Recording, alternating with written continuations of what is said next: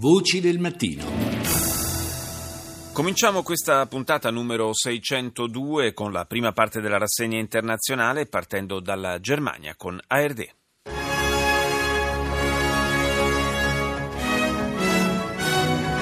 Guten Morgen, meine Damen und Herren, willkommen zur Tagesschau. UN-Sicherheitsrat diskutiert über Feuerpause für Aleppo. So solle humanitäre Hilfe Riunione d'emergenza del Consiglio di sicurezza dell'ONU per discutere della necessità di una nuova tregua ad Aleppo, unico modo per poter far arrivare gli aiuti umanitari ed evitare che la città diventi un gigantesco cimitero, come ha affermato il sottosegretario ONU per gli affari umanitari Stephen O'Brien. La Russia intanto continua a rimproverare all'Occidente di portare avanti una strategia che mira al rovesciamento del regime siriano. Il Senato della Colombia ha approvato il nuovo accordo di pace tra governo e FARC. Il testo è stato adottato con 75 voti a favore e nessuno contrario. L'esercito tedesco arruolerà anche reclute senza diploma di scuola superiore. Questa è la nuova strategia della Bundeswehr che permetterà ai più giovani di recuperare gli studi mancanti durante il servizio militare, a condizione che si impegnino però a restare nelle forze armate per un determinato periodo di tempo. Al Jazeera.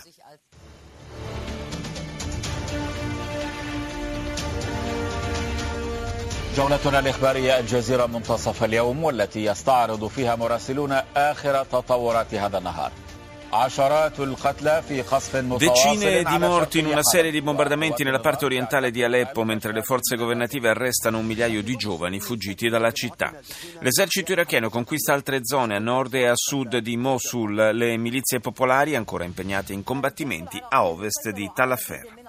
La Commissione Costituzionale della Knesset, il Parlamento israeliano, vota una legge che legittima gli insediamenti nei territori palestinesi in Cisgiordania. Andiamo negli Stati Uniti ora con NBC. From NBC News World Headquarters in New York, this is NBC Nightly News with Lester Holt. Doppio disastro, aumentano le vittime a causa degli incendi ma anche dei tornado, una trentina che attraversano il sud degli Stati Uniti.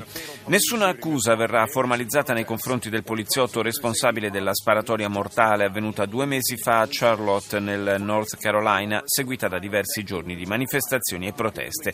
Il procuratore che segue il caso sostiene che l'agente era giustificato nel suo ricorso a un'arma letale.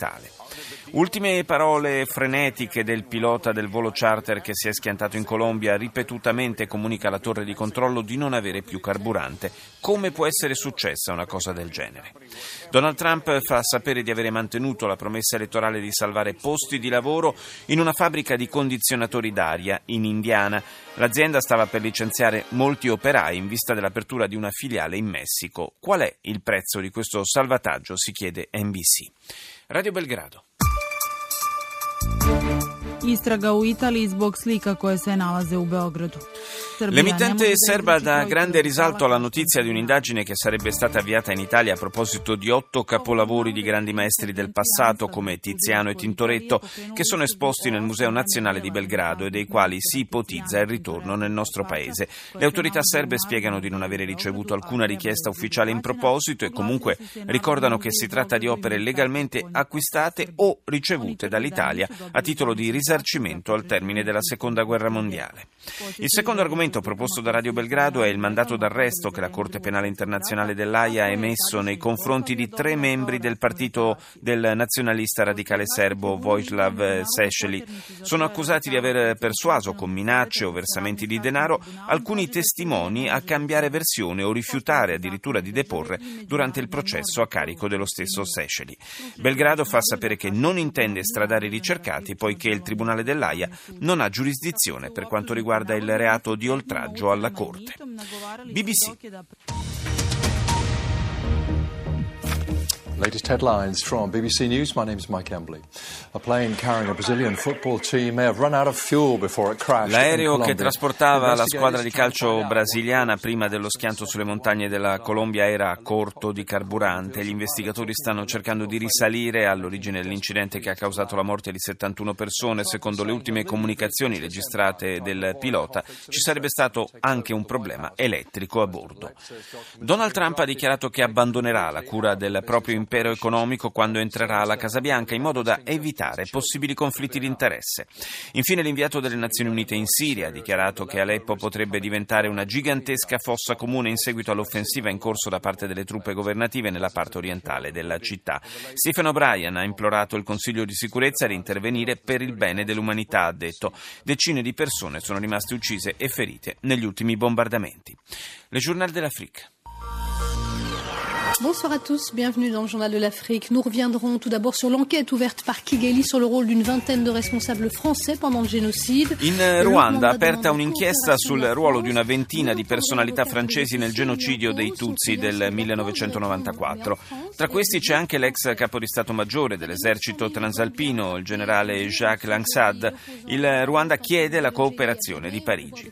Sono 900.000 i gambiani chiamati oggi alle urne. Il presidente Yahya Jammeh si presenta per un quinto mandato. L'opposizione è compattata dietro a un unico candidato, Adama Barrow del Partito Democratico Unito. Il voto si tiene attraverso un curioso meccanismo con gli elettori che devono inserire una biglia di vetro in una delle tre latte colorate che portano il nome di Jammeh, di Barrow e del terzo candidato, Mama Kandeh, ex alleato di Jammeh. Giornata mondiale per la lotta contro l'AIDS, un nuovo vaccino testato in Sudafrica su 5.000 persone fra i 18 e i 35 anni. La ricerca, la più vasta mai condotta nel paese, è coordinata da un istituto di ricerca statunitense. In Sudafrica, in media, vengono infettate 1.000 persone al giorno. E chiudiamo questa prima parte della rassegna con Al-Mayadin. الثامنة من الميادين أهلا بكم وإلى العناوين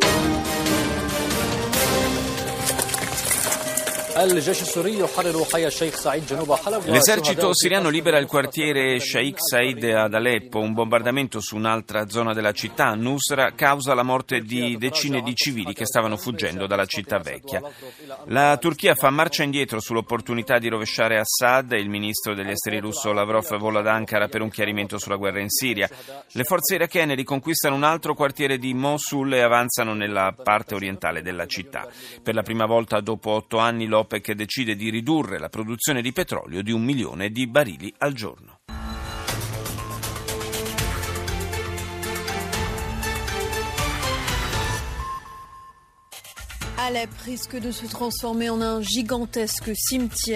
Alep rischia di trasformarsi in un gigantesco cimitero, questo è il monito dell'inviato ONU Stephen O'Brien. Riunione d'urgenza del Consiglio generale delle Nazioni Unite per cercare di riavviare le trattative per una tregua. Il congresso colombiano ratifica l'accordo di pace tra governo e FARC che punta a mettere fine a un conflitto interno durato più di 50 anni e che ha fatto 260.000 vittime. La prima versione del testo era stata respinta dal popolo colombiano con il referendum dello scorso ottobre. Dopo l'accordo OPEC definito ieri a Vienna volano i prezzi del petrolio con un incremento fino al 9%. L'organizzazione dei paesi produttori di greggio ha raggiunto un'intesa per limitarne la produzione a 32,5 milioni di barili al giorno. CNN. This is CNN Newsroom live from Los Angeles. Ahead this hour, Donald Trump promises to separate his business from the people's business. Donald Trump promette di tutelare i suoi interessi solo attraverso la tutela dell'interesse generale. In un tweet il presidente eletto ha assicurato che lascerà tutti i suoi affari per dedicarsi a far tornare grande l'America. Sarebbero già pronti i documenti che attestano la sua esclusione dalla gestione dell'impero economico. In molti però nutrono perplessità. Se ne fa portavoce la senatrice democratica Warren che dice Trump sta davvero lavorando nell'interesse comune o pensa a quello del suo impero familiare? Uno stadio affollato, pieno di musica, balli e colori, dice CNN, ma non si tratta di una festa, bensì dell'addio ai calciatori della Chapecoense, la squadra che era a bordo dell'aereo precipitato sulle montagne della Colombia due giorni fa. Infine un'insolita punizione, davvero insolita, in Canada per chi guida in stato di ebbrezza. La polizia costringerà i trasgressori ad ascoltare forzatamente le canzoni dei Nickelback, band canadese che ha venduto circa 50 milioni di dischi, ma ultimamente è particolarmente bistrattata. Andiamo in Portogallo, Recipe.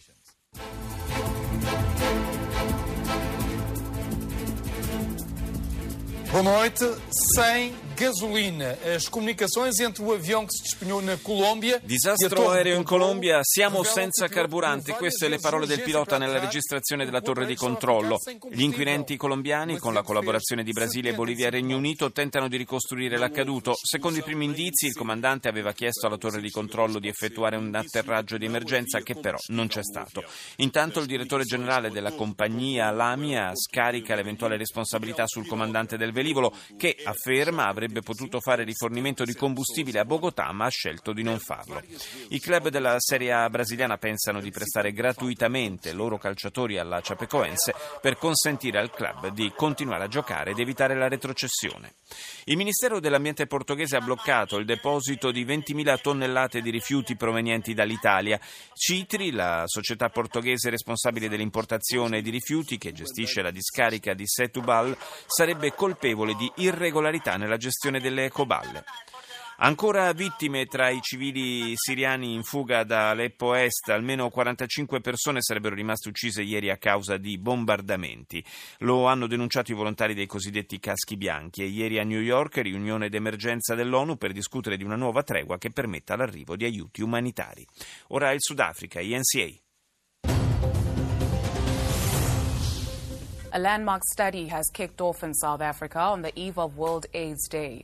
More than 5,000 volunteers Nella giornata mondiale della lotta contro l'AIDS, il Sudafrica batte il primo colpo per la realizzazione di un vaccino contro il virus dell'HIV a sette anni dall'ultimo esperimento. Più di 5.000 volontari, tutti giovani uomini e donne, sani e sessualmente attivi, si sottoporranno a partire da oggi a Durban alla somministrazione di un prodotto che riprende e rinforza quello sperimentato con parziale successo in Thailandia nel 2009. Bisognerà attendere il 2020 per i primi risultati. Radio Capodistria.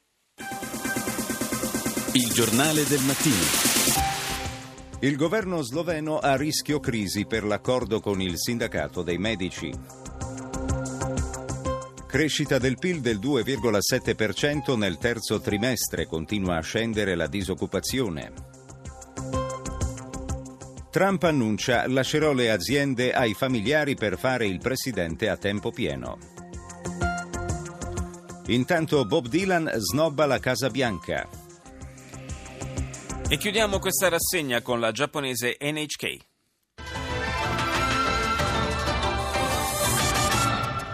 Welcome back to NHK Newsline. I'm Minoru Takao in Tokyo. Here's a look at the headlines for this hour.